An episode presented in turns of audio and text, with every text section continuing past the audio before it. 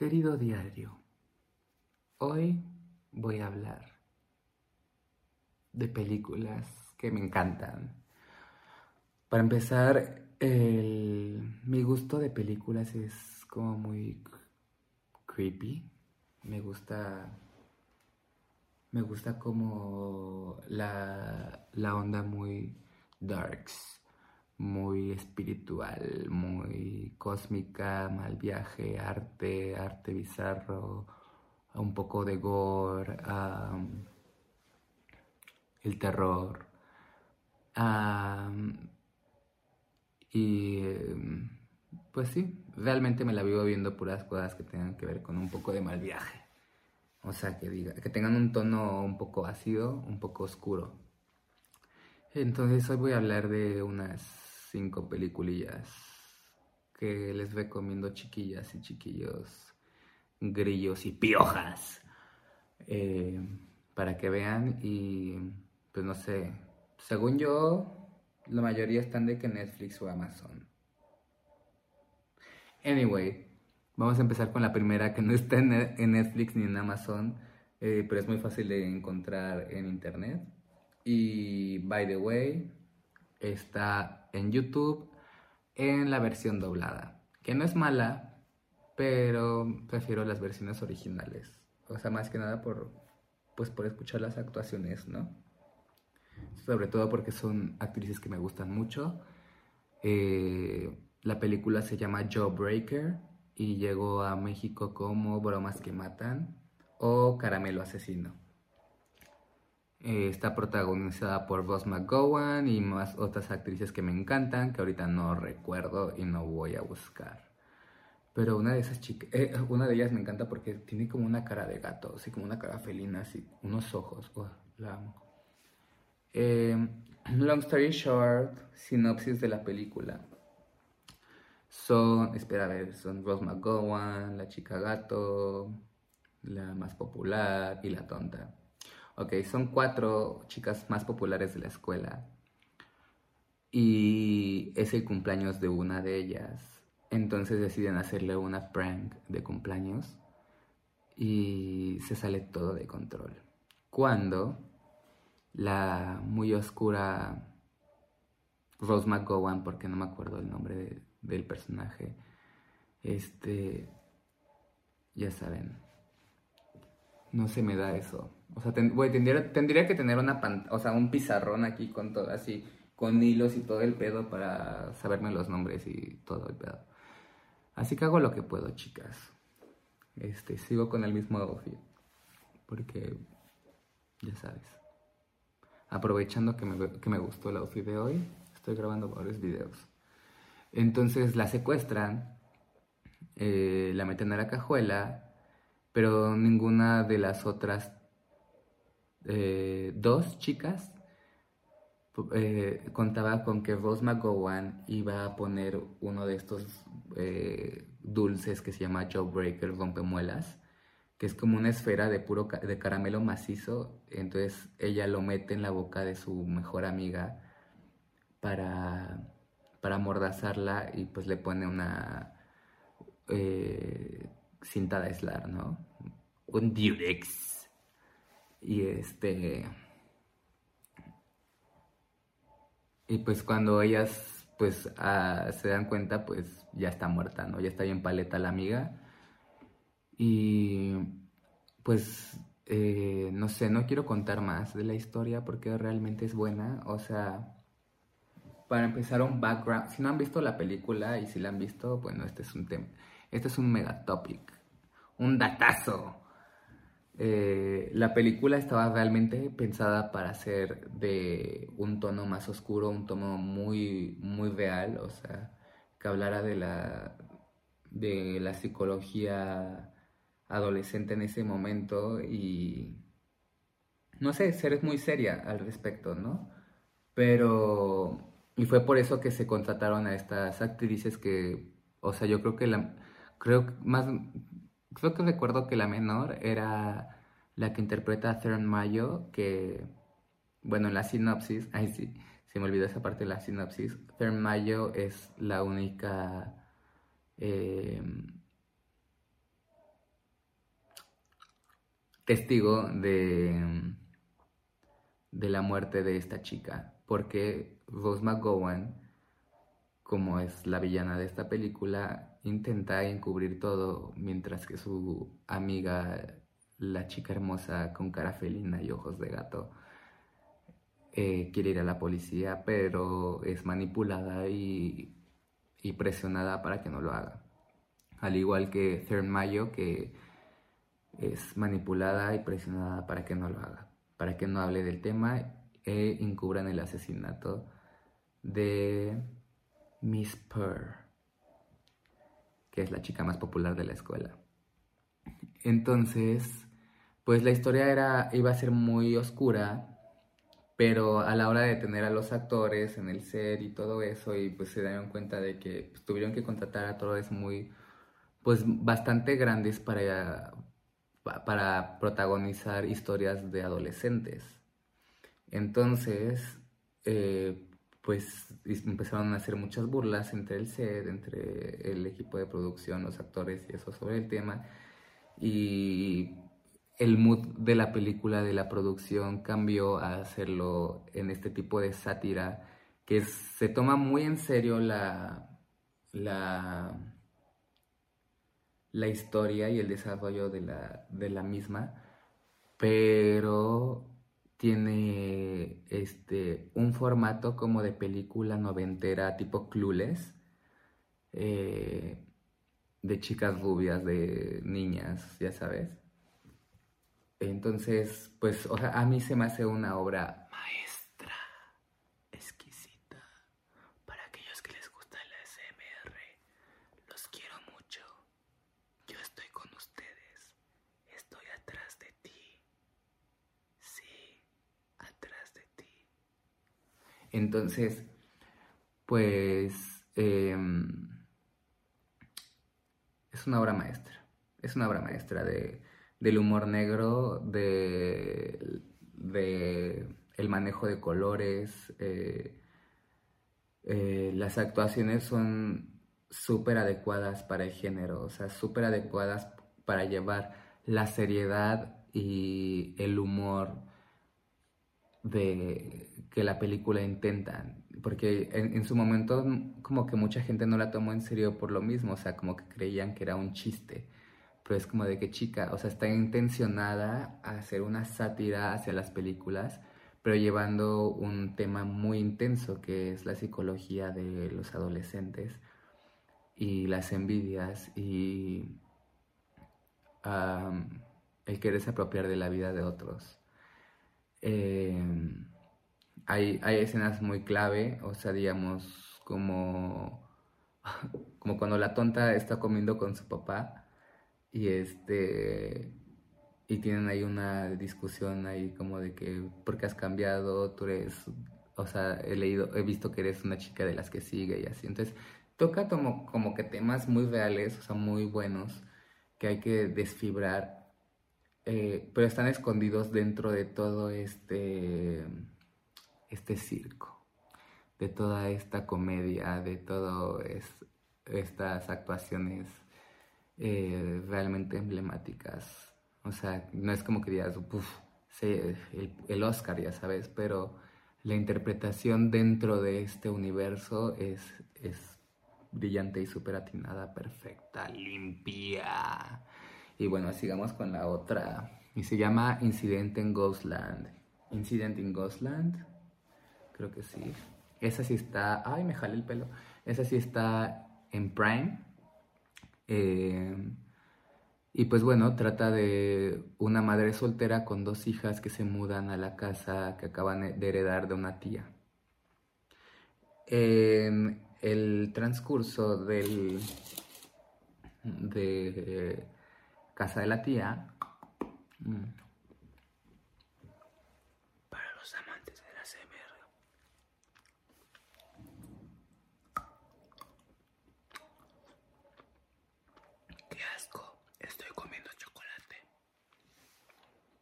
Lo siento. Tengo una caja de chocolates aquí porque soy un despojo. Mientras grabo y mientras que espero a que se vendericen mis animaciones. Entonces es una parada en un como un y uh, hay una de ellas lee que hay un asesino suelto que mantiene como a sus víctimas presas en las casas, mata a los papás y, y dejan que las niñas vean o algo así, las mantienen ahí durante días y luego las matan. Ya voy a dejar de comer el pinche chocolate porque estoy haciendo todo mal. Y este... Entonces, pues las chicas, pues no sé, llegan a su casa, bla, bla, bla. Una de ellas está como muy obsesionada con ser escritora algún día. Este, es una niña que se mete mucho en su imaginación, una niña que todo el tiempo está escribiendo. Eh, se llega a mencionar en la película que, que incluso imagina tener como entrevistas donde ella misma es la entrevistadora y ella misma responde sus preguntas. Entonces, pues, bueno, tenemos, y es muy, muy inocente, ¿no? Una niña virgen que es muy inocente. Eh, había que recalcar el tema de la virginidad. Y por el otro lado tenemos a su hermana menor, que es como más como una niña más popular, la típica niña de la escuela que, que pues no sé, o sea, pues sí, es supongo que estando en el papel de ella es un poco raro porque exageran mucho el papel de la niña rara. Entonces, güey, tener a tu hermana que solamente habla de Lovecraft y así, este, monstruos Lovecraftianos y el fin del mundo a partir de Cthulhu, eh, supongo que tampoco te daría la gran fama en la escuela, pero bueno, era, pues también, se pasaba de, se pasaba de, de basicona, la hermanita. Pero bueno. Eh, y también es virgen, ¿no? Entonces las dos están como en la secundaria y em, se mudan a esta casa, están desempacando. Ah, y para esto se topan como en el camino con alguien que, les que los saluda y esta morrita, la chiquita, les pinta dedo. Entonces están desempacando y quién sabe en qué momento es, no sé cómo está Chiquis, pero la cosa es de que, o sea, llega este coche al que le pintaron dedo. Juro por Dios que fue el chocolate. Yo no soy así. Y pasa este coche que les pintó dedos, estaciona en la casa, se meten y en, en chinga, o sea, neta es una de las secuencias en una película de terror que más me han gustado, yo creo. Eh, el ataque a esta casa y cómo, cómo reducen a estas tres mujeres a, hacerlas, ¿cómo se dice? Mm, rehenes, ¿no? Entonces es, es, una escena brutal, muy, muy bien dirigida, o sea, neta, el director es muy bueno. Ah, no me acuerdo el nombre de las películas anteriores, pero ha hecho muy buenas películas. Y es un hombre muy grande y un hombre transvesti, que al parecer es como la mamá de este hombre gigante. Y justamente antes de que entraran, él le baja, le da el periodo, su primer periodo a la hermana mayor. Ay, a la hermana mayor que es como la niña vara Lovecraftiana. Y espera, déjame ver si esto está grabando. Sí. Entonces, tiene su primer periodo y en lo que la mamá va y que no sé qué, la cótex, bla, bla, bla. Eh, este güey entra a la casa y es cuando las ataca. Entonces, pues, o sea, neta está, está cabrón, o sea, la levanta así de una pierna y como huele que ya no es una niña, este, pues como que la azota y así. Y con la hermana chiquita, cuando la huele, pues se da cuenta de que todavía es como pura. Y también te das cuenta que tiene como una onda con las muñecas. Entonces, porque supongo que las muñecas son vírgenes, no sé. Eh, entonces, como que este güey relaciona relaciona más a, la niña, a la chica con una muñeca que a la grande. Y pues bueno, eso es un datazo para cuando vean la película. Porque ahí van a entender un poco de los actos de este güey. La cosa es de que realmente es una película en la que no sabes lo que vas a ver. Es una película que tiene muchos spin-offs. Eh, es una película que tienes que ver con la mente abierta porque nada es lo que parece. Ay, sí. Este. Realmente. La. O sea, primero. Uh, no sé, la tienes que ver. Incidente en Ghostland en Amazon Prime. Totalmente recomendable por la tía Maxi. La tercera película de la que voy a hablar es una que a mucha gente no le gustó mucha crítica la hizo mierda, mucha, mucha crítica la amó. Y yo tuve un embarazo psicológico cuando la vi. Y estamos hablando de Mother, Madre. se me olvidó el nombre del director. Protagonizada por Jennifer Lawrence y Javier Bardem. Y Michelle Pfeiffer. Y otros actores. Pero bueno, los principales son Michelle Pfeiffer, Javier Bardem, Lawrence y otro güey que no recuerdo. Pero no es tan importante como la Pfeiffer.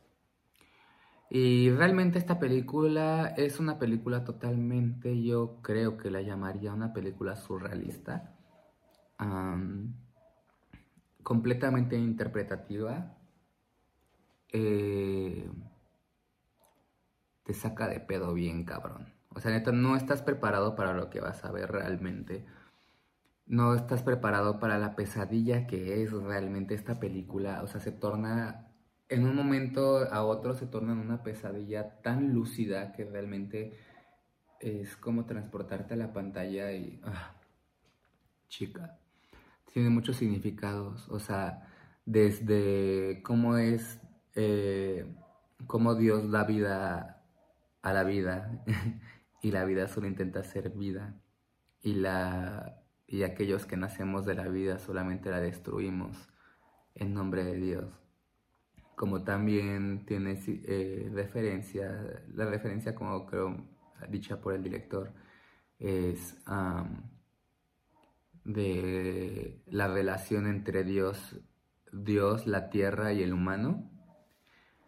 Eh, y también siento que puede ser interpretada, o sea, bueno, yo la, he visto varias veces y también siento que puede ser interpretada como una historia de los sentimientos en una relación tóxica. Hablamos de los vampiros energéticos, de esas parejas que buscan parejas para pues para robar energía, para bajar el autoestima, para para saber que tienen a ese alguien que les entrega toda la energía y el amor que ellos no tienen y necesitan, pero que al final de cuentas buscan en otros lados y toman este amor y toda esta energía que tú les das y la comparten con otros como para hacerse más grandes, para hacerse más amados, para hacerse más magnificentes. No sé, yo me viajo mucho, la verdad.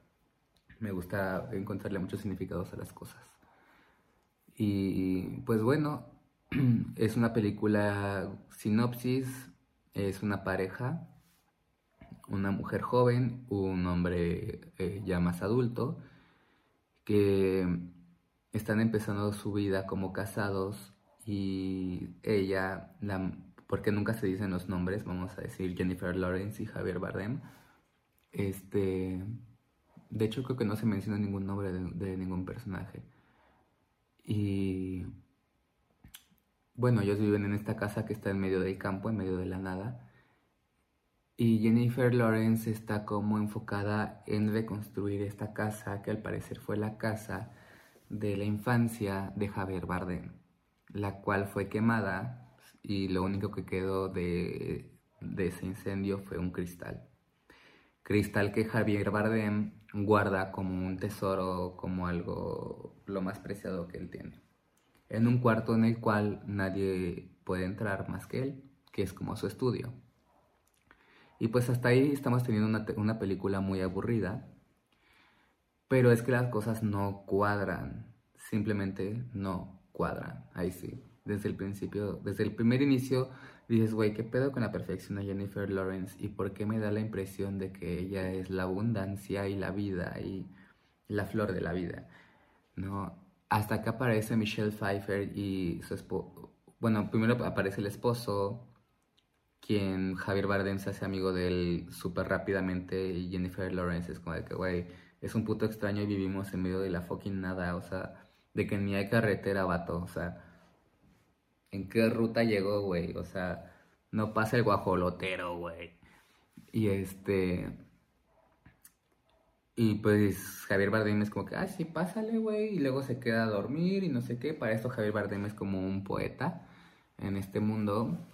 Y un poeta famoso y pues este güey se queda con la intención de pasar sus últimos días de vida porque está desahuciado con el poeta. A las horas o al día llega la esposa, que es Michelle Pfeiffer, quien empieza a entrometerse un poco en la vida de Jennifer Lawrence, pues diciéndole que hay problemas en su casa, que hay problemas con ella y su marido, que no es normal que no tengan sexo, que ella ha escuchado que en la, o sea, que no tienen sexo, que en la noche no, no hicieron nada, e empieza a meter intrigas y Luego ah, van llegando más personas, no quiero hacer como spoiler, entonces van llegando más personajes y el ambiente se empieza a tornar muy, muy incómodo. Y hasta que Jennifer, después de esta o sea, después de tanta, tanto veneno de Michelle Pfeiffer, eh, encara a su esposo, le dice, tú, tú te la vives más este, en tu pedo, eh, buscando inspiración para tu nuevo libro que no has salido, no has escrito nada y yo estoy aquí bien frígida y dura de la concha. Mi concha necesita chocolate. Entonces, pues bueno, le dan piqui piqui duro duro y como y ahí es donde empezamos a notar un poco que estamos viendo una película surrealista cuando nos damos cuenta que muy rápidamente Jennifer Lawrence ya tiene un no Y que el embarazo de Jennifer está relacionado con la casa, porque al parecer la casa también tiene vida. Entonces ahí nos empezamos a dar cuenta que todo lo que estamos viendo tiene un simbolismo.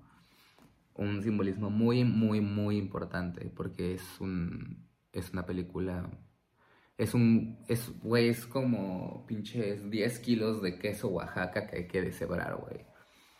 Entonces, eh, para no hacerla larga, cuando, o sea, el, embarazo de Jennifer es, le da la inspiración al poeta de escribir, entonces pinche Javier Bardem lo escribe y en un día se publica y al otro día todo el mundo lo, lo ha leído y empiezan a llegar muchos fans a la casa y, y se vuelve un caos, o sea, llega demasiada gente, Javier Bardem invita a todos, no tiene él un... no dicen nunca stop, ya sabes, e y de hecho invita a la gente a que se lleven recuerdos de la casa, a que la destruyan, a que coman la comida que, la cena que Jennifer había eh, hecho para él. O sea, la, la gente entra y hace un cagadero. Y y ahí es la primera probadita de la pesadilla que vamos a ver. Obviamente Jennifer tiene que dar a luz. Obviamente Javier Bardem, como todo lo que ha hecho en esta película, lo quiere compartir. Y obviamente la pesadilla se va a tornar en algo muy bizarro con una de las escenas que más me han impactado, eh, o sea, que más, no, no por lo fuerte ni lo visceral que sea la escena, sino porque, o sea, me quedé así. o sea, cuando la vi, no te... no. O sea, está muy, muy, muy buena esa película. Eh, si quieres tripearte como una campeona olímpica, Mother. Está en, está en Netflix, también creo que está en Prime. Es, puta madre. Es que tengo comezón aquí en mi nariz y ya metí mi piedrita. Se veía súper bonito. Vamos a ver si se pega y a ver cuánto me dura. Mi piedrita bonita. Ya se quitó. Anyway. La otra, la otra es una película mexicana que me sorprendió mucho con una actriz que me gusta mucho cómo trabaja, cómo actúa. Se llama Adriana Lubier, una actriz que yo he dicho, chica, en otro país, con otro manager, Jennifer Lawrence no existiría. Ahí sí. Se, me hacen como, como una belleza muy parecida. Anyway. Long story short, es Adriana Lubier, su hija y su esposo, que no ubico a los otros actores. Y viven, o sea, se ve que son como una, una familia como acomodada, como que lleva bien al esposo, como que están muy bien conectados. Y tienen unos vecinos que son un poco eh, liberales, como, digamos, hippie. Y no tienen hijos, pero tienen un perro que es como el hijo. ¿No? O sea, como, como tipo yo. Ay, sí. Que soy, de, soy más de tener hijos perros que hijos humanos. Y, y aparte soy J. Ahí sí. Y este... y haz de cuenta de que... De que pues tienen... Ah, el esposo es muy amigo de, del vecino.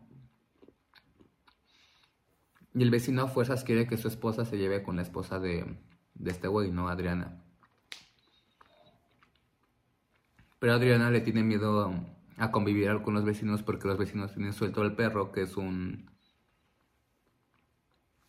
Creo que es un Doberman. De esos, de esos perros policías.